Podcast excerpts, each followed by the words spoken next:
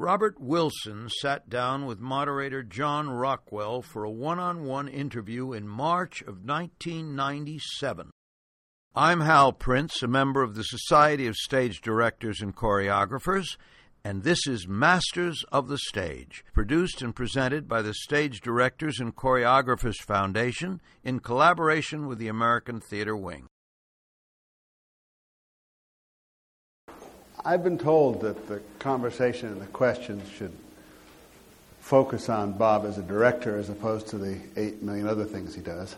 Uh, although, Bob, if you or I choose to mention some of them, we can. But um, I suppose an obvious first question is you are now a term used by some a theater artist, and which obviously is centered around directing and designing. At what point in your evolving career did you decide to focus on being a director slash designer, and why? Well, I think uh, in 1971, after the Deafman Glance was presented in Paris, um, I seriously considered whether to continue working in the theater. Prior to that time, I was thinking about other things. I had studied architecture, I had studied painting, um, and I wasn't sure exactly what I would do. And I had presented this work that was seven hours long and silent in Paris. And it was, much to my surprise, a big success. And many people began to ask me to, to work in the theater. I was asked to direct an opera at La Scala. I was asked to go to the Berlin Opera. I was asked to work with various theaters in, in Europe. And each time I declined, thinking that I really didn't have the background or the experience uh, to, to do the work, to, to, be a director, to direct works. Um, but I made a decision to continue with my own body of work and to direct that. And uh, I did after that a, a, play that was seven days long and silent um, in Persia. And I made a 24 hour overture for it at uh, the Opera Comique in Paris. And once again, much to my surprise, there was interest by various people in Europe to support the work that I was doing, and um, it became a full time occupation. It was the beginning. Did you, at that time, how did you, if somebody said in 1972, Bob, what do you do? What would you have said? I probably would say I'm an artist, and I, I think I would still say that. Uh, I don't separate so much between living and, and working, it's all a part of one thing. Um, but I don't see so much difference in designing a chair or directing a play or uh, designing a building or it's all a part of one aesthetic. Marcel Breuer said, in this chair that I've designed, you can see all my aesthetics. You can see the same aesthetics that go into designing a building or a city. They're all inherent in this chair. And I think, in the same way, if I make a drawing or design a, a chair or direct a play, it's all a part of one kind of concern. Yeah, in the earliest pieces you did, how would you describe your relationship with the on-stage performers? In other words, did you direct them in some kind of conventionally understood sense of that? Did you collaborate with them? Did you let them do what they wanted to do? I mean, how did that work in the earliest, in the late '60s, very early '70s? Well, I directed them in the way that I do now, although it's grown and developed. And what I do and is different, I think, than most stage directors that I know of, um, is that I give a structure, I give a form. I give a stage setting, a place, I give a duration of time. And I try to work, whether it's a professional performer, in the beginning there were non professional people that performed in my work. And later years I worked with professionals. um, you try to find a situation where that person can be comfortable with himself in the context of this structure that I, I set up. So that's basically what I do. I, I talk a lot about um, movement, about the body. I think of uh, what Martha Graham said. She said, There's no such thing as no movement. There's always movement. And sometimes when we're very still, we're more aware of movement than when we make a lot of movement. And I think of what John Cage said. He says, There's no such thing as silence, there's always sound. And sometimes when we're very quiet, we're more aware of sound than when we make a lot of sound. But there's always sound. And my early works, which were silent, um, dealt a lot with stillness.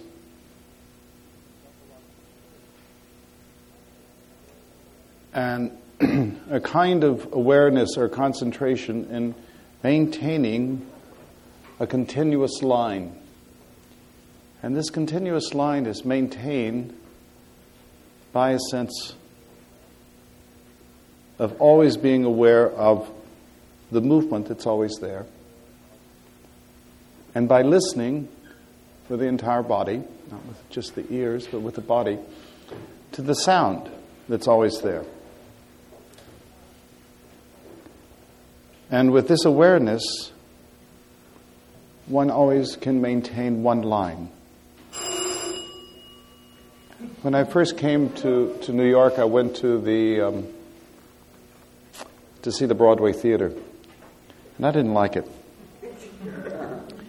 And it's, it's okay. I still have my problems with it, but I guess I'm more tolerant now. But I went to the opera and I didn't like that either.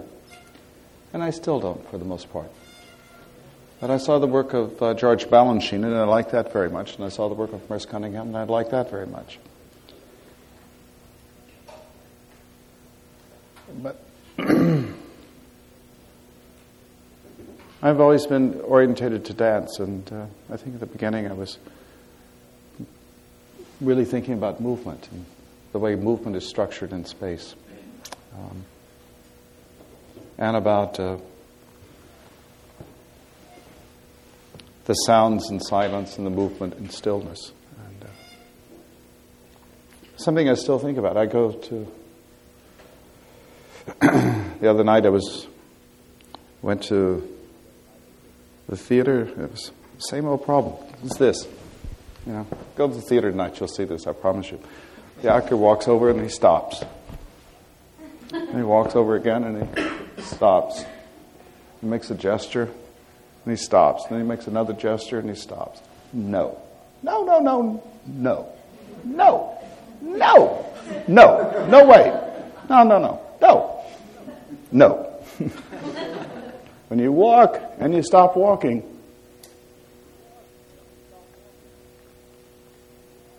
the movement's still there. It never stops. Last night I was, was last night or night before last, I was at a school here in the United States. And young acting students, they all talk da da dum, di di di dum, da di di di di dum, ba da di di di dum, di di di di di dum, da da di di di dum, di di di di di dum, da da di di di dum. No. No. No. No. No. No. No way. It's da di di dum. Da di dum. That's a line. It continues. And uh, so whether you're speaking or not speaking, it's one thing, or whether you're moving or not moving, it's still one thing. That was, I think, one of the things I was concerned about in the early work. I never talk about content so much. I never talk about interpretation. Uh, I didn't in the beginning. I didn't. I didn't want to tell someone what to think or what to feel, but they have a form, they have a structure, and then they can fill in this form in whatever way they want, like an architect um, makes a megastructure. He designs a building, and you can buy an apartment in the building and decorate it the way you want. But the building has an overall organization, or a city that has a plan. And you can build various buildings of different sizes, different colors, different shapes, but it has an overall plan. And I see that's my job as a director. It's been from the beginning to now, is more in making an overall megastructure. And then people within the structure can bring to it whatever they want. I, am against any interpretation in the theater. I think that uh, interpretation uh, limits our experience. And um, I've never been, I'm against uh, psycho- psychological theater. I'm against naturalistic theater. I hate naturalism. I think to, to be on stage and be natural is uh, not possible. It's, uh, and if you think you're being natural, it's a, it's a lie. And most of what I see on stage, I think, is based on a lie. Uh, to be on stage is something that's artificial. And if we accept it as being artificial, we can be more honest about what it is we're doing. And in a strange sense, it becomes more natural. I see the Noh theater, which is totally artificial. The way they walk, the way they sit, the way they speak, or whatever, the costumes, the stage set. It's, it's all something artificial.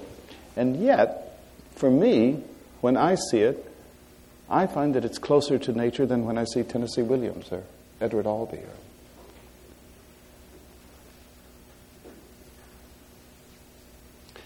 Did um, over the years, and you mentioned the various long pieces that you did at the beginning that were all in silence. More recently, you have introduced greater amounts of text into your work, and of course, starting in what, 79, started directing plays and operas not by yourself. Has the introduction of these, if you wish, alien structures uh, altered your work in any way? I think it has, but it's still a part of the same body. I think that an artist's entire work is one thing. A reporter asked Albert Einstein once, said, Mr. Einstein, can you repeat what you just said? He said, There's no need for me to repeat what I just said because it's all the same thought. Proust said he was always writing the same novel, and Cezanne said he was always painting the same still life. It's one kind of thing. But of course, it's different. In the beginning, I had works that were silent no text. Then I had texts that were nonsense. Text of Christopher Knowles wrote.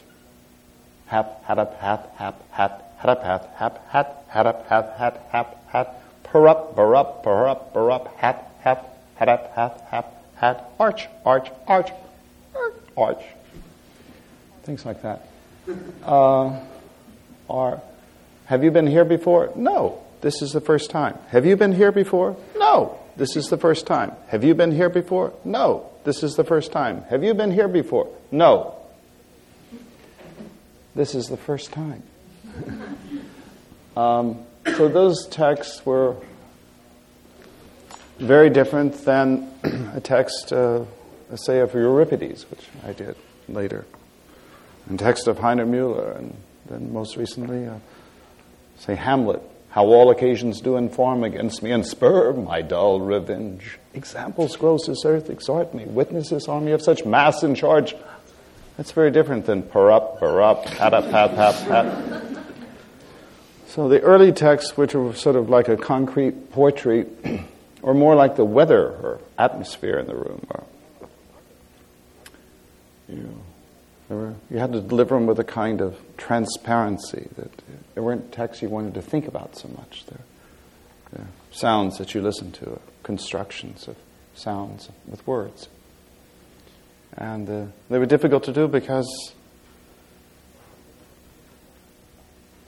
most people want to make sense when you speak words.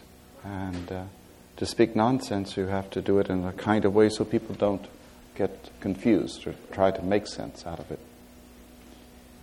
And then having a text, say, of Euripides or Heiner Müller or Shakespeare, it is making a kind of sense that are ideas that we want to think about. And, uh,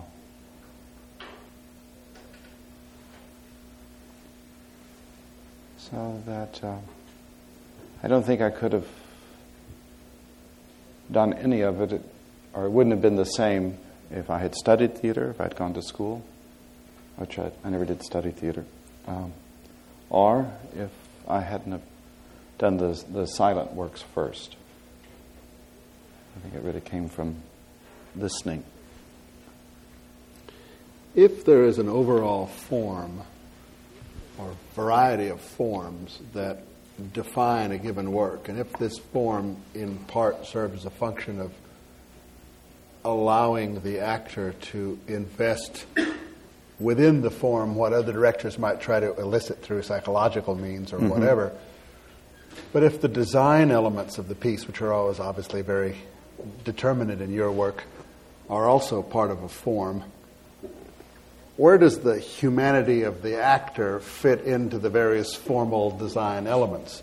or does the actor run the risk of being reduced or marginalized into a design element? Mm. Uh, yes, he does r- run that risk, of course. Um, and quite often, the work becomes too mechanical or too flat, um, or mechanical in the wrong way. I think actually to be mechanical is ideal. Uh, we're only free when we're totally mechanical. Uh, freedom comes in being mechanical.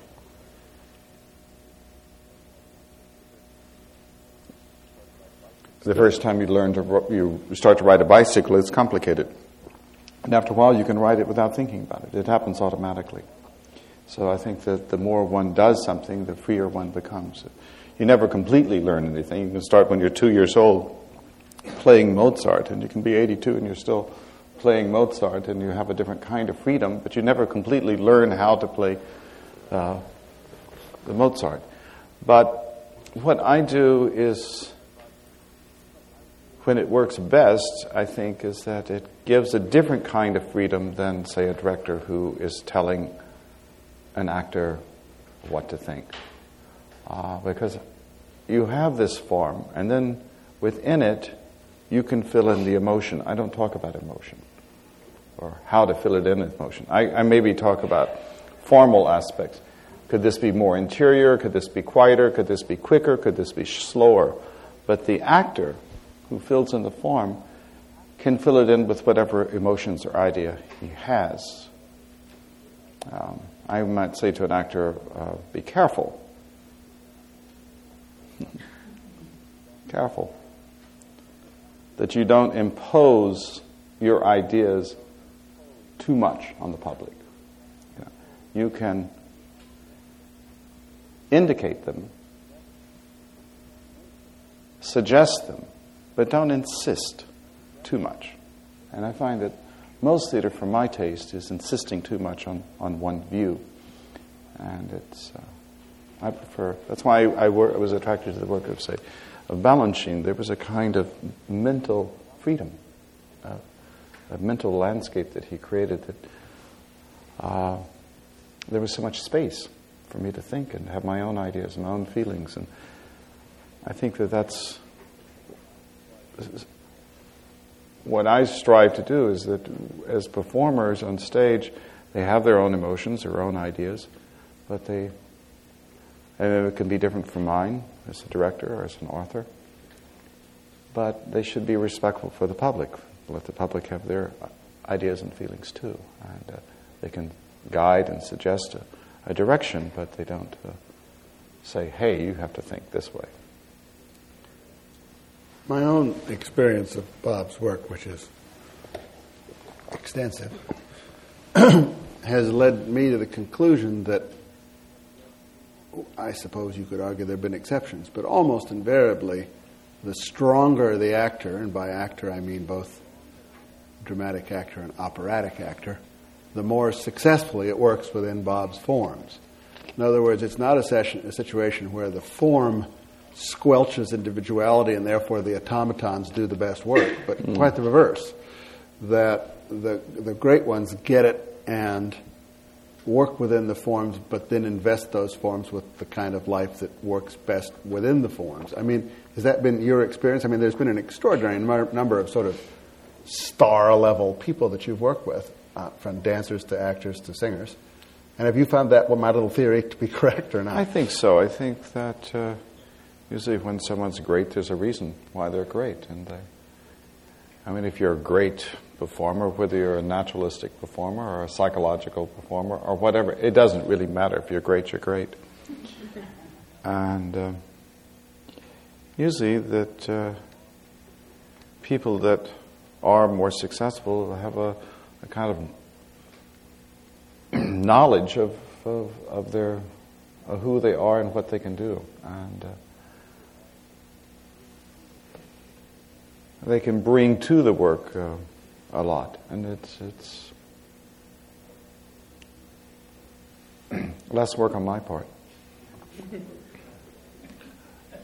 One of the things that I was fascinated to be about your methodology. I don't know whether you've consistently done this or have just occasionally done this or something, but in some of the productions that I've sort of been around, for example, the Hamburg Parsifal and so forth, um, Bob made videos of himself miming most, if not all, of the action of all of the principal characters. Mm-hmm. And then the actors would take the videos home and sort of look at them and either imitate them poorly or imitate them brilliantly or reinvent them. Mm-hmm. I mean, can you describe how that process works and whether you still do that? I do it. I do it all the time. Uh, it doesn't I, I have various techniques, but um, see what I'm trying to. What did I do recently? I did. Uh, I just I directed uh, Pelléas at the uh, Paris Opera, Debussy. So the way that's done is um, I had a workshop about a year, year and a half prior to the uh, opening, and I worked with young people more and more I work with students, and from at least a, about a, a, quarter or a third of the year I spend working with uh, students, young people all over. So I had a group of young people in Paris. Um, young singers, dancers, actors. And I took a recording of Pelléas and I did all the movements. And I, in this case, I did them all myself. So I would play a recording and I'd get up and do the gestures or movements. Well, maybe not. In some cases, I didn't. Sometimes I just looked at the actor and I said, Can you take your hand um, to your left eye? Can you take it to your right eye? Can you turn your head slightly to the left? Can you look up a little more to the right, a little higher? Can you take your left hand to your left knee. Don't touch. Can you close your fist quick make a fist quickly? Can you open your hand times 10?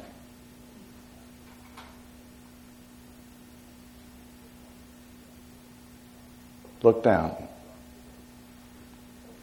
Drop your left hand. Things like that. And um, often I would do something like that, say, without listening to music.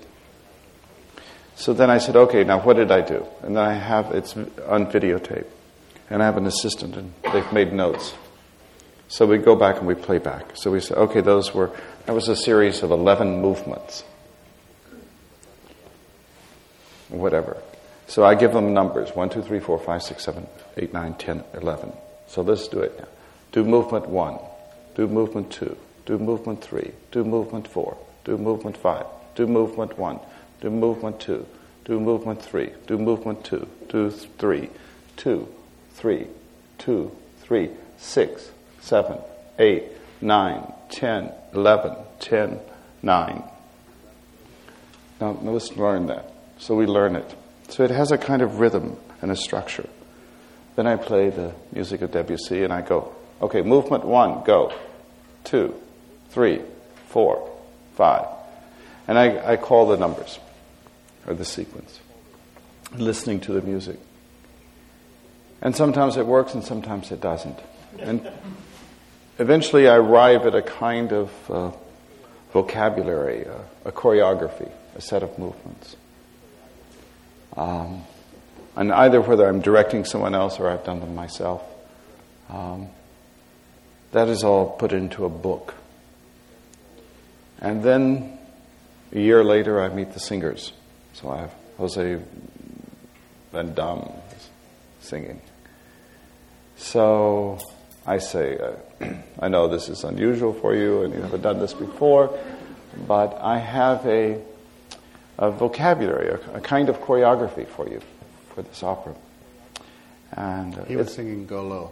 Yes, he was. It was wonderful, fantastic, one of the best I ever worked with. Brilliant.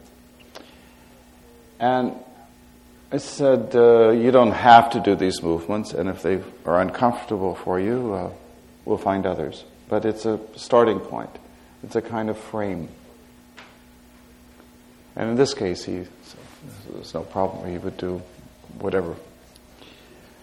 Um, and then I look at it, and you see, well, okay, this doesn't work on his body. It looked good on the young kid who did it a year and a half ago. Uh, so you change it. But it's, my work is a kind of, it's like learning a Giselle or Swan Lake or something. It's a, it's a formal approach.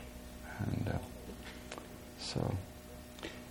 You've indicated in depth a little explanation to some extent how your sort of staggered workshop system works. But could you go into in a little more detail, both in terms of the evolution of a new piece? I mean, how many workshops, how far apart, leading to what, etc., And then also, given the prolific nature of your work, how they overlap and whether that ever gets confusing in your mind that you're doing a workshop for one piece, and then a workshop for another piece, and then a second stage workshop for yet a third piece, and you know it all sort of sorts itself out. Well, I work on many things at one time, and it's confusing for most people, and especially those who are immediately around me. It's uh, many things going on at one time, and I've always been that way. When I was about 10 years old, my mother was talking on a telephone, and a friend of hers said, What is Bob doing? She said, I don't know what he's doing, but he's got a lot of projects. I was 13 years old, and my father said, Son, you're doing too many things at one time. This is not going to work. You should, focus on one thing and do that one thing well. so, anyway, I, my nature is to work on many things at the same time. And the way I do it is that I work on projects over a long period of time. Uh, John and I are working on a project that we do in 1999, and we started a workshop for it last summer. But with a lot of preliminary work before that. With a lot of preliminary work before that. And uh, I got a kind of structure and a form and better idea of content. It, uh, I'm going to do another workshop for it this summer, which I'm going to do staging with students. Uh, it will, will not be staged with the people ultimately who are going to perform the work, but to get a sense of what the movement will be like. As of now, I still don't have a text. Um, I will then do another workshop for it in uh, 98. That'll probably be in Berlin the Schaubühne. Um, to develop the work further, probably be even another workshop in the summer of 98. It was maybe students again. And eventually a final um, rehearsal period. But this is a creation, so it takes usually three or four years to, for me to create a work. I don't write in a room alone. I'm not a kind of writer or author who can go to a room and work alone. I work in a room with people the way a choreographer would work.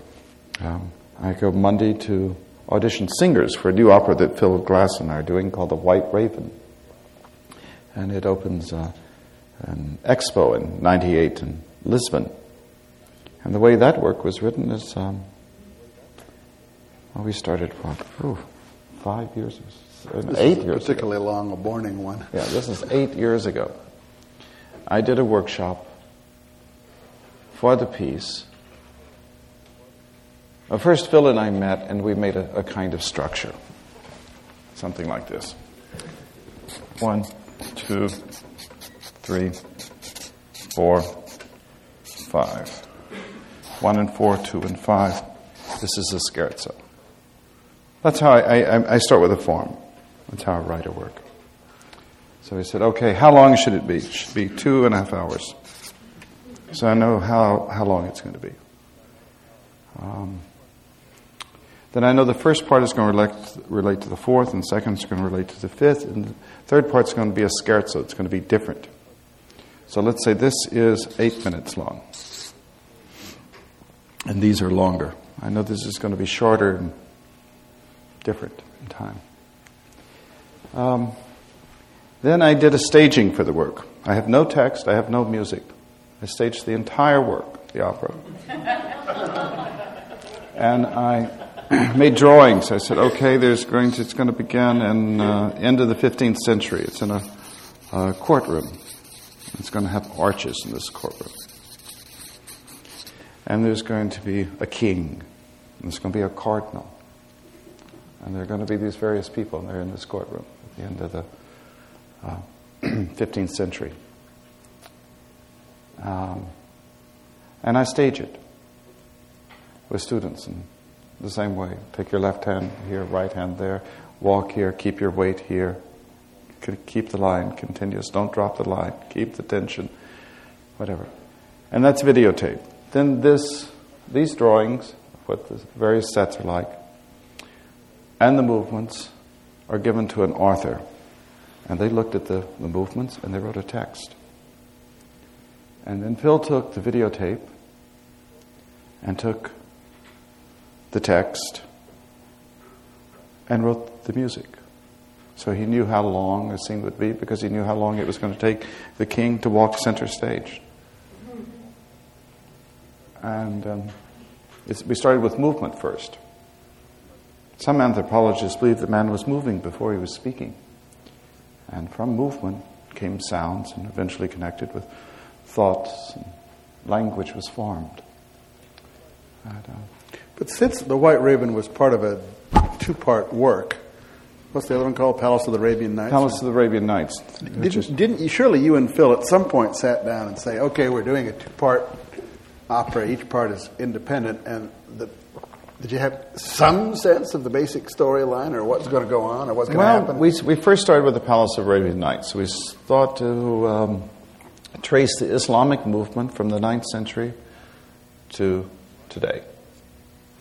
Or actually, then we said, well, maybe we should stop with the 15th century.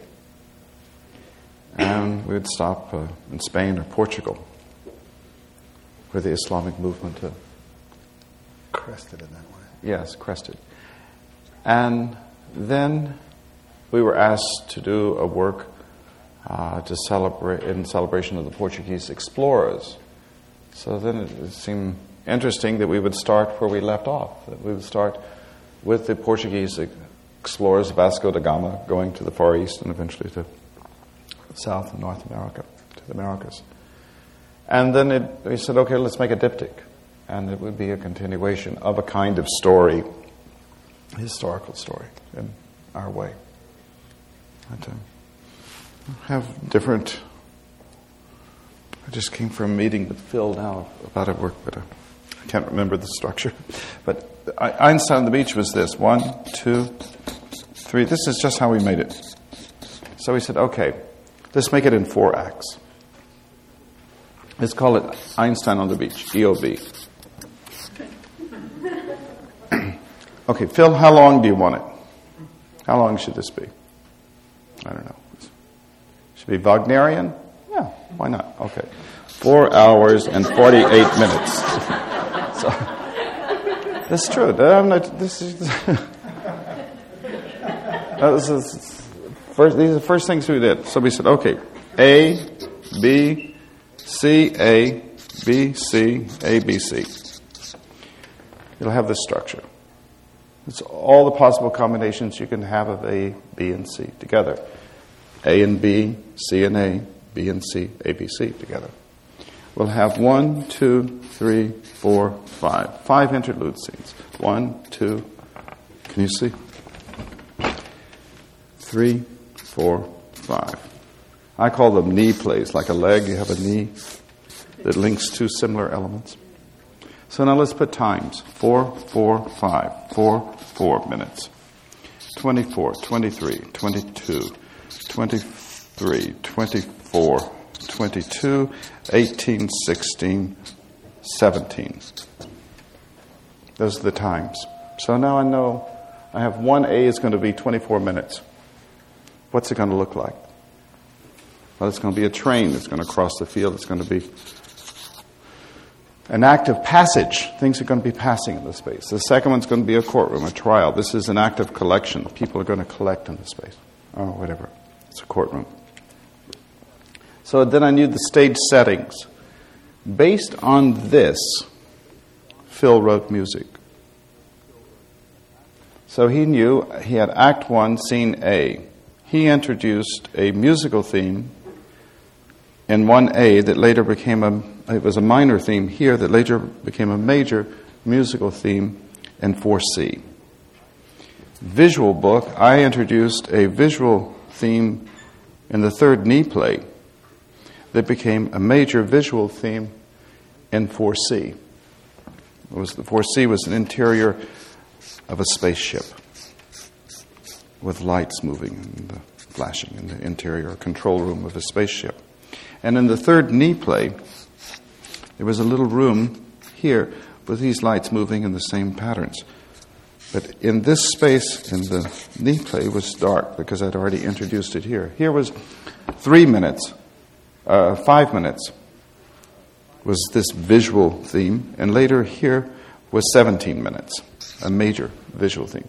So Phil filled in this outline in a different way than I did in the structure of the music. We were working from the same structure.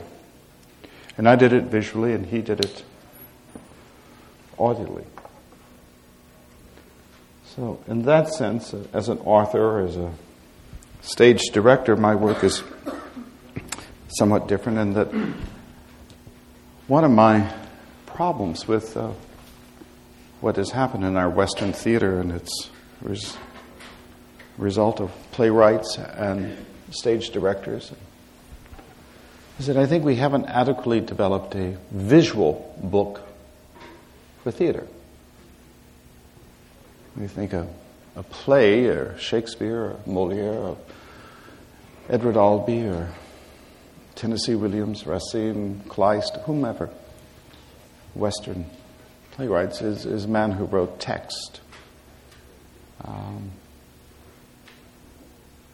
and I'm more attracted to Eastern theater, or say the theater of Africa, or even Latin America, Africa, where the visual book is also learned and is also a part of the totality of the vocabulary, the language of, of the stage. If you uh, are Noh actor, in the classical theater in Japan, you spend as much time learning how to walk, how to stand, how to sit, as you spend, and how to make a sound. It's incredible to me. It's unbelievable to me. In almost all of our schools, there's almost no exception in this country and, and in Europe that no time is spent with the body. And terms of learning a physical technique.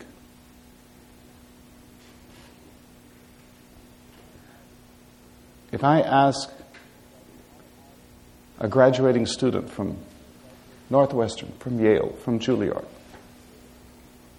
to walk across the stage, it's unbelievable what you'll see. It's unbelievable. They can't do it.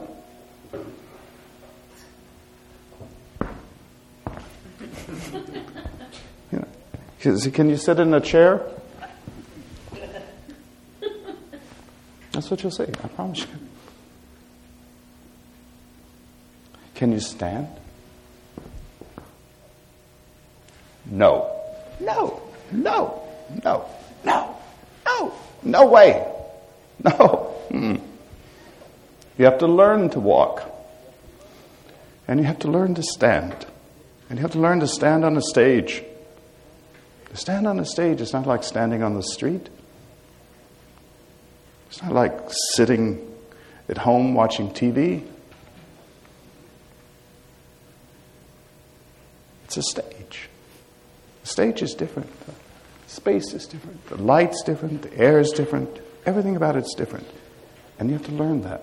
And to me, it doesn't have anything to do with acting in a psychological way or. It has to do with learning technique. Marlene Dietrich, I, I love Marlene Dietrich. I'm a mm-hmm. big fan of hers. And I went 17 times to see her in Paris perform. Every night I would go. And she said, problem with these young kids, they don't know how to stand. She was right. I mean, the lady could stand on a stage. You have to learn it. The Japanese believe the gods are there. But anyway, um, I don't know how I got off of that. you know, there's a footnote to that. I was sitting next to Bob once during a rehearsal of Parsifal in Hamburg, and there were two women playing, you know, Knights of the Grail, sort of apprentice Knights of the Grail. And they were both standing there in a similar position. And to me, one of them looked good and one of them didn't look so good. And I can't remember what Bob said about the one who looked good. But, and this was to me, not to the poor actress, but, but about the one who didn't look so good. He said, Look at her. She looks like she's waiting for a bus. and, That's true. You know. It's, I went in 1973 or 4. I was in Paris and I was performing at a work. And at nine o'clock, and a friend of mine wanted me to um, go to see a, a, singer at six o'clock in the evening. I said, "No, I can't. I have a performance at nine. It's not possible." Said, but you really must go because she's great, and you're going to like her. I said, "No, no, you must go." I said, "Okay, I'll go." So I went, and there were five singers sitting on stage. And there, four of them. But one was sitting something like that. And then this one stood.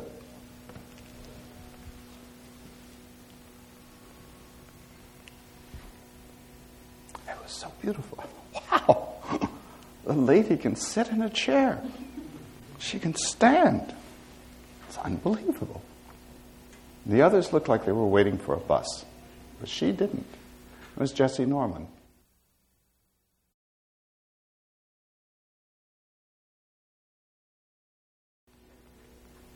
Have a, a knowledge of your body, you know, the weight of your body. Given what you've done of the various kinds of things you've done over your career as an artist, which also includes the furniture design and installations and sculptures and choreography and so forth, besides all the obvious work in the theater. And given, I'm sure there'll be dramaturgs out here who challenge me on this, but given the relatively late evolution of the role of the all powerful director in the history of Western theater, are you suggesting that it would be more salutary for directors today to involve themselves with more or all aspects of the theater, and that there's been an excessive division of labor between actors, directors, designers, composers, choreographers, lighters, lighting people, et cetera, et cetera. or not? Well, I think it depends on the individual.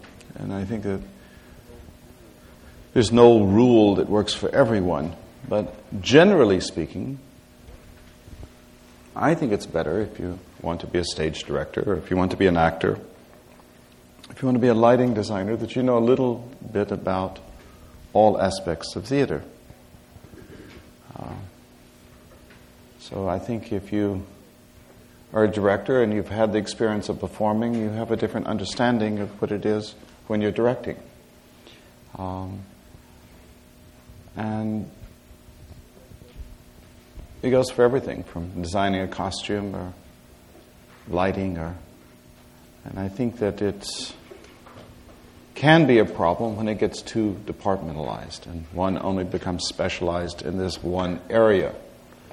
But I don't know, I've worked with people who only know their one area and then they do that very well and it works as a part of a team. But generally speaking, I think it, it's helpful to be knowledgeable about everything selling tickets, box office, producing plays, uh, whatever. Study architecture.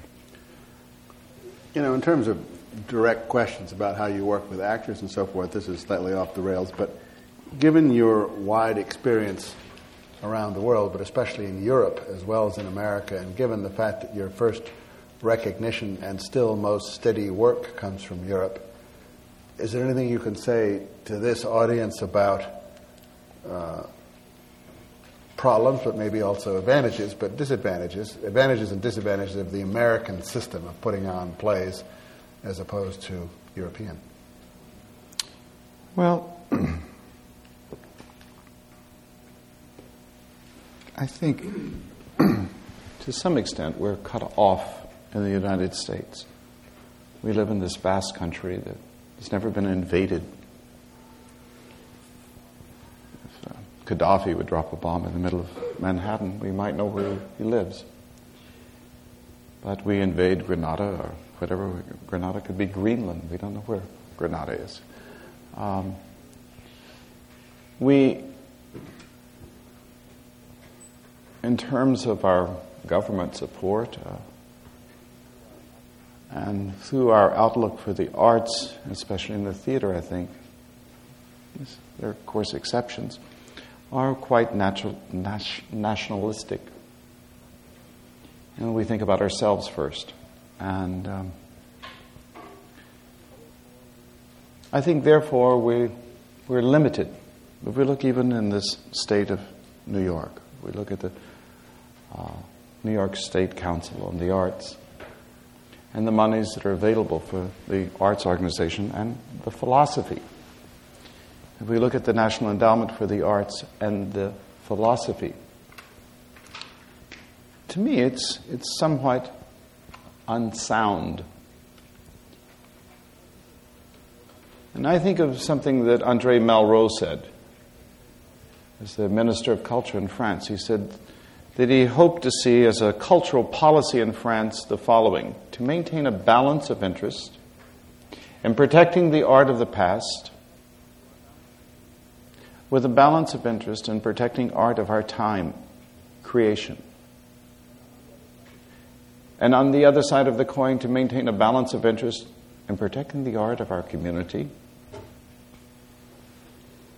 New York City, New York State, the United States, with a balance of interest in protecting art of all communities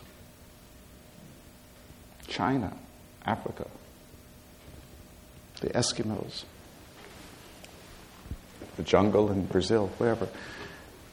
And that's only to be healthy.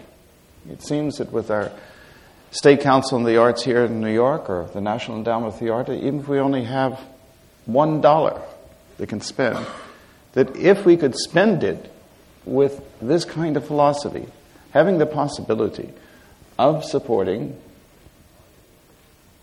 an artist in some remote place in Africa, that we can support creation Take the risk to support something new. Protect the past and support the people of our community, that it's healthy. And this kind of philosophy is more prevalent in Europe than it is in the United States, and therefore I think people are better informed. We'll never know where artists are going to appear. We don't, I don't think, understand the creative process. So it can happen in a rich country, rich country, a poor country, an oppressed country, a free country. It can happen anywhere. We all know. I mean, you see a family of five children. Why is one child an artist and the other four not? I don't know. They go to the same school, same parents. It just happens. I think the situation is getting better in the United States. I think what John is doing with the festival at Lincoln Center is certainly the step in the right direction. Uh, we are now being introduced to arts, artists uh, that are international. He's taking risks to present new work, uh, traditional work. Through festival structures, we can do it, but I think it needs to come f- from a doctrine. And I think it has to be in the government, myself the way we have a, a constitution, a Bill of Rights, whatever. They're, they're very sound documents that we govern ourselves by. But we don't have it in the arts. And I think that whether it's going to happen through the individuals making the decisions, or corporations, or foundations, or through the government, we need a kind of philosophy, similar to what Malraux said, to be well informed.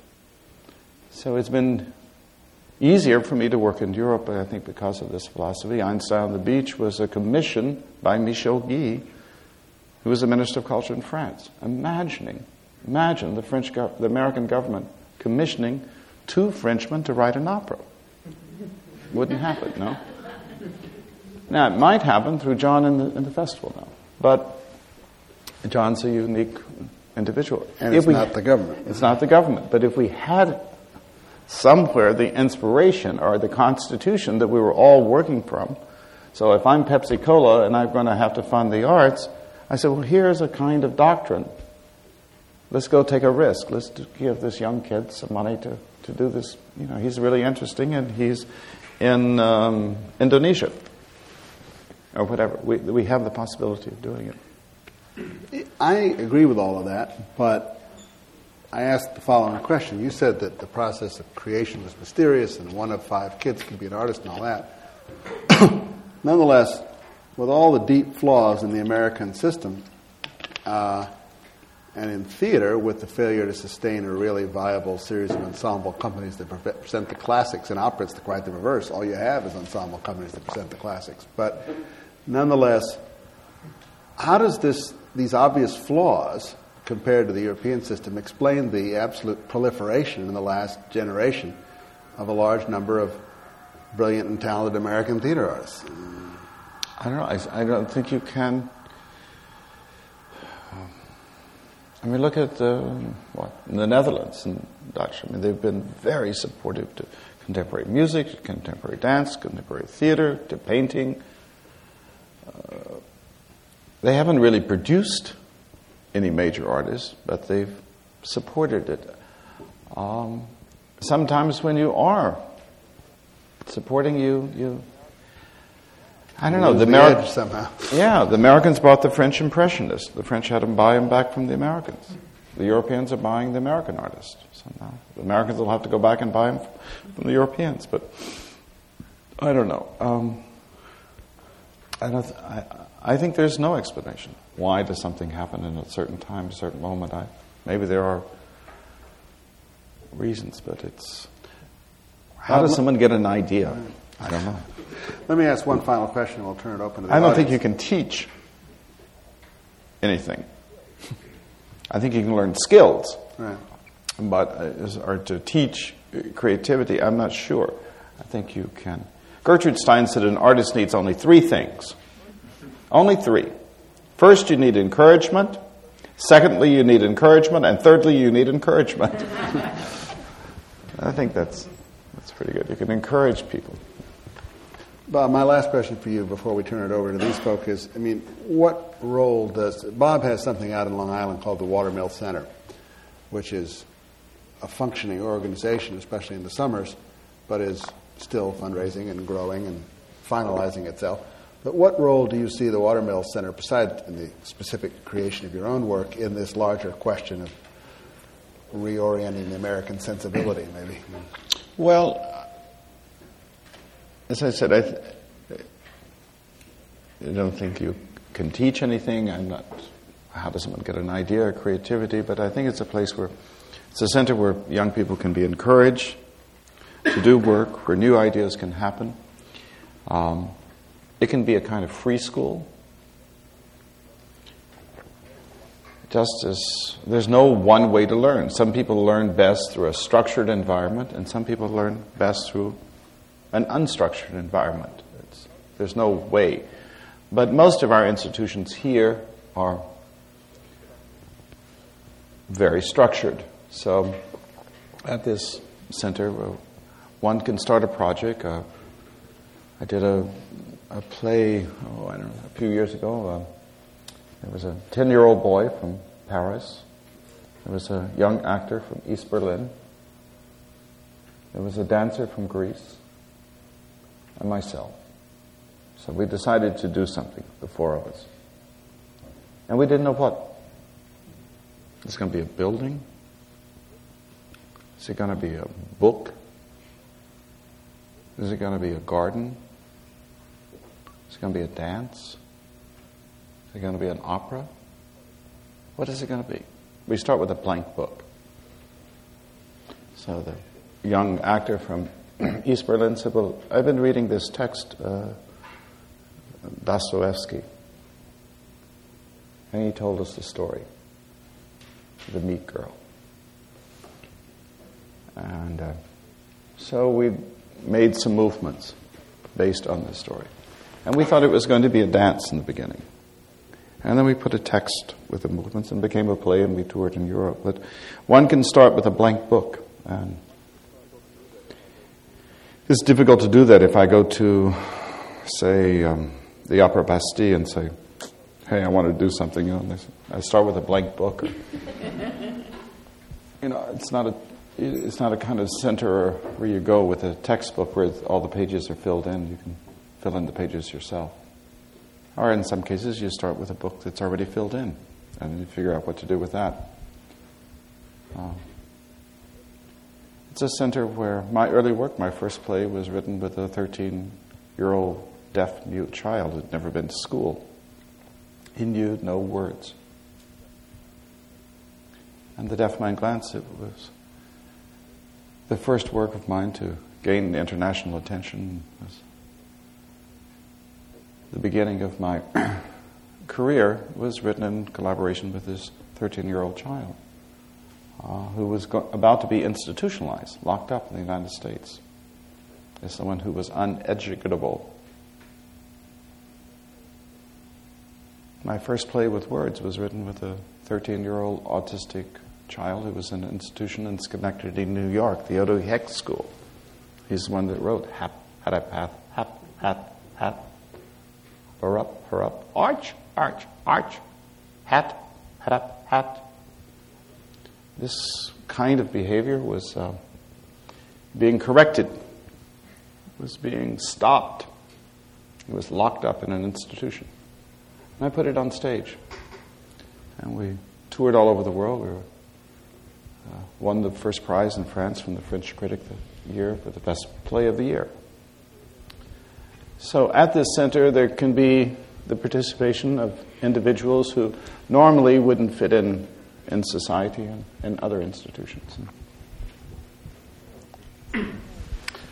All right, I, we were told to wrap the whole thing up around 6.30, which doesn't leave a heck of a lot of time, but uh, it's hard to see because of the lights, but who has questions?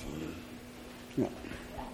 Bob, uh, having had the opportunity to spend a month with you in Hamburg working on Time Rocker to the Drama League's Special Interest Residency, um, what I was most struck by your process in rehearsal then mm-hmm. was your layering of each of the elements of the show, and that each layer had its own vocabulary, mm-hmm. the lighting, the decor, the movement, mm-hmm. the actors, and the text. And one of the things I remember most was when you said it doesn't matter if they all come together.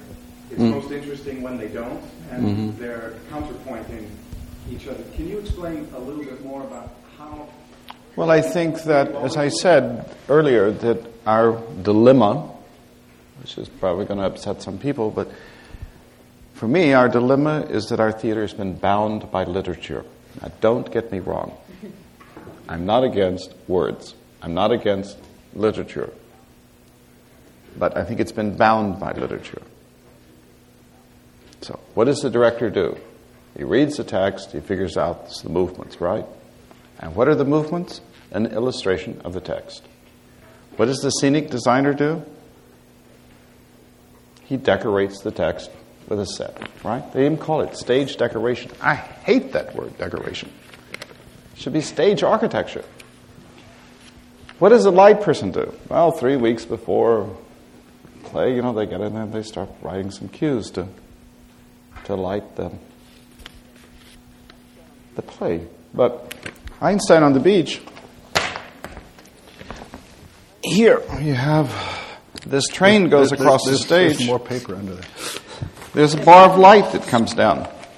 The train goes off across, uh, leaves the stage. Second act begins with a horizontal bar of light.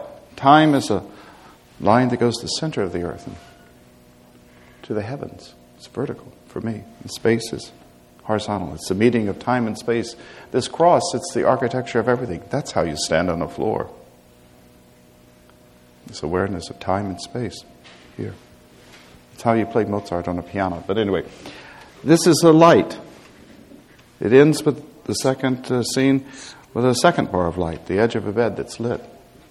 This B here, 4B, that's 16 minutes long, 16 minutes, is just a bar of light. No one on stage. A bar of light horizontal, diagonal, then vertical. Bringing the- back together these themes that are originally introduced here. Light! And this opera it's like an actor. We don't do it three weeks before we open. It's written from the beginning. It's structural, it's architectural, it's not decoration. It's, it's part of the book.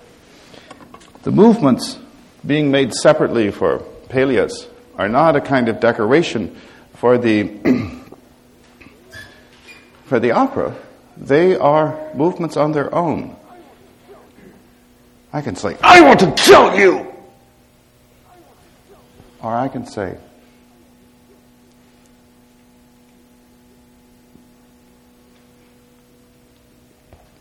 I want to kill you. And maybe this smile is more terrifying than, than that. So in this theater, I make what I see is what I see, and what is, I hear is what I hear. And what I see may be different from what I hear, but it can reinforce they can reinforce one another without having to illustrate or decorate.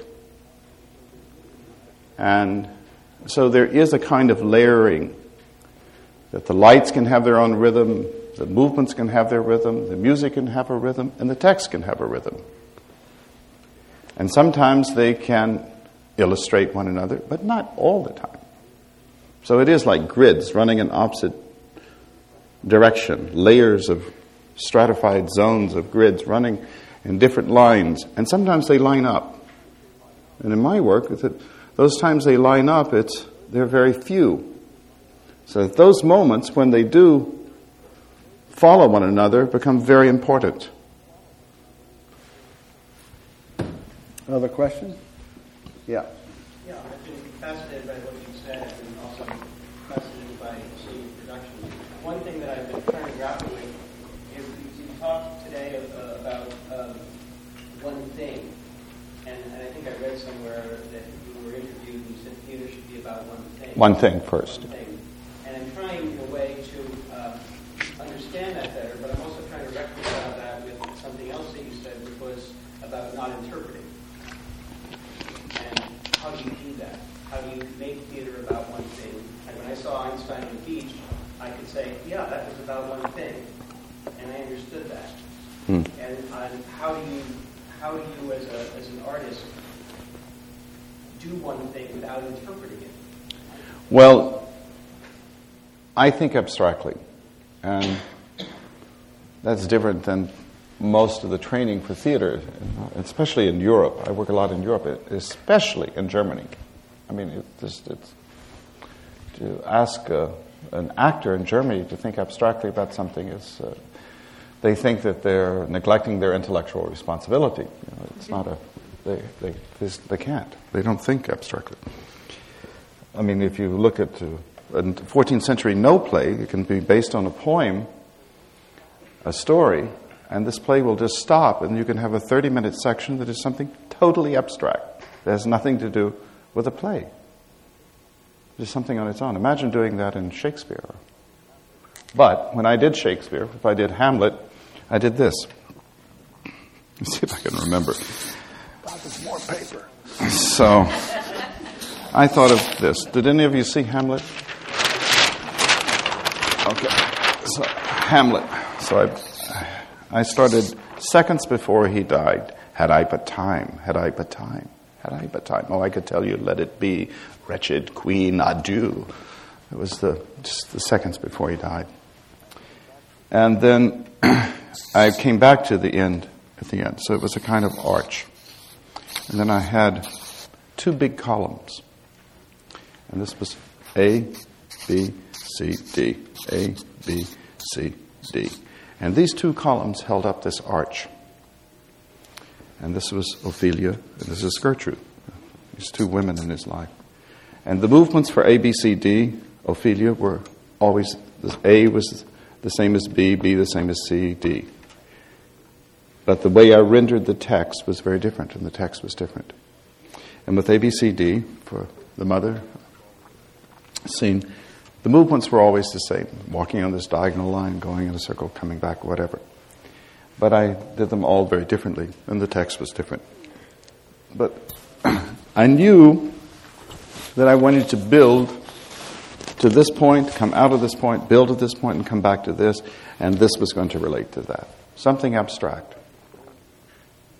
So I knew I could wait the audience out somewhere in here because I knew I was going to get fireworks there. And I knew I could come down and sort of pause here, and I was going to build up to here and get fireworks here with the mother. And come back, and I knew somehow I was connecting this. So I could see it quickly. And I think if, for me, I mean, to, when ideas are coded in mathematics and geometry or numbers, I can see the thing very quick. Or I just say, What is King Lear? I did King Lear once. What is King Lear? I have to make it simple. Make it simple first, and then to be able, well, what is it? It's a man who divides his kingdom. He's in a man made environment. He says, I shall go mad. He goes into a heat, and he dies. Or something. You know, a man made environment and a natural environment. I shall go mad is the center line. That's interpretation. It's, it, it's a kind of interpretation, but it's looking at what is there. I mean, the guy is, that's what I've been given. But I try to tell myself very something simple first. So I know that I've got these two halves in the center line.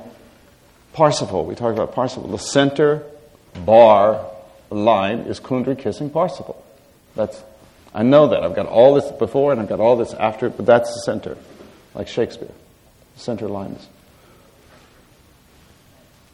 So I, that's what I mean by simple. It's not, yes, it is a kind of interpretation. Thank you. You had a question here? Yeah. What is, um, how do you see your work, abstract qualities? What is the connection between very concrete things, um, things that I'm very concerned about, for example, compassion or community? Do you draw a line when you think about Compassion, community? compassion, community, very, to me, very concrete things? Do you think about working or living, because you mentioned at the very beginning, making art and living. Do you make that connection? I think so. And how do you, how, how do you begin to define or describe or talk or something? And I think that Martha Graham said the body doesn't lie. And I very much trust my instincts, that somehow I think that's a kind of truth there. Should I do this or should I do that? You say, oh, I should do this. Or you said, should I do this or should I do that? He said, well, this is the right thing for me to do. Do the wrong thing. so sometimes it's good to, to do the wrong thing, to contradict yourself. But Socrates said that the baby is born knowing everything, that the learning process is the uncovering of the knowledge that is within us. And I very much trust my, my instincts. Um, and uh, I start with the form, the structure, and then this other. I mean, I had this, this form of Hamlet, and it's, but I knew that somewhere in the very beginning there was this letter that Hamlet wrote to Ophelia, and I knew that for me, I, that, was, that was the most beautiful thing in the play. I love the line, "Oh dear, Ophelia." This sound is so beautiful. Those two O's. And I knew that I, I wanted to put it towards the end because I had a special feeling for it, the, the letter. Um, but I had a, a, structure, the architecture, and then I could place things. And I had my own feeling about it. It was very private, very personal. Why don't we have one more question, and that'll be it. Yeah, first I just want to say that I'm really glad that you're doing a lot more teaching because this is a constant struggle. Um, this place that, that I'm feeling in the American theater is stuck in this kind of um, realistic, interpretive place and not understanding theater as a visual, three-dimensional event. And that that event is a live, um, living entity. And um, there's, yeah, there still seems to be a struggle of vocabulary and, and communication with, um, for example, the question that was just asked about community and passion. It doesn't seem to quite work with the, the, the vocabulary that's being discussed here. And trying to bridge that, that gap. And I'm curious about how do you see that happening? Do, you know, the, the festivals are great, but is it just bringing in more Europeans that we're going to educate Americans? Or well, the situation is not so much better in Europe. I mean, I, maybe the people are better informed, but uh, I, I think we just have to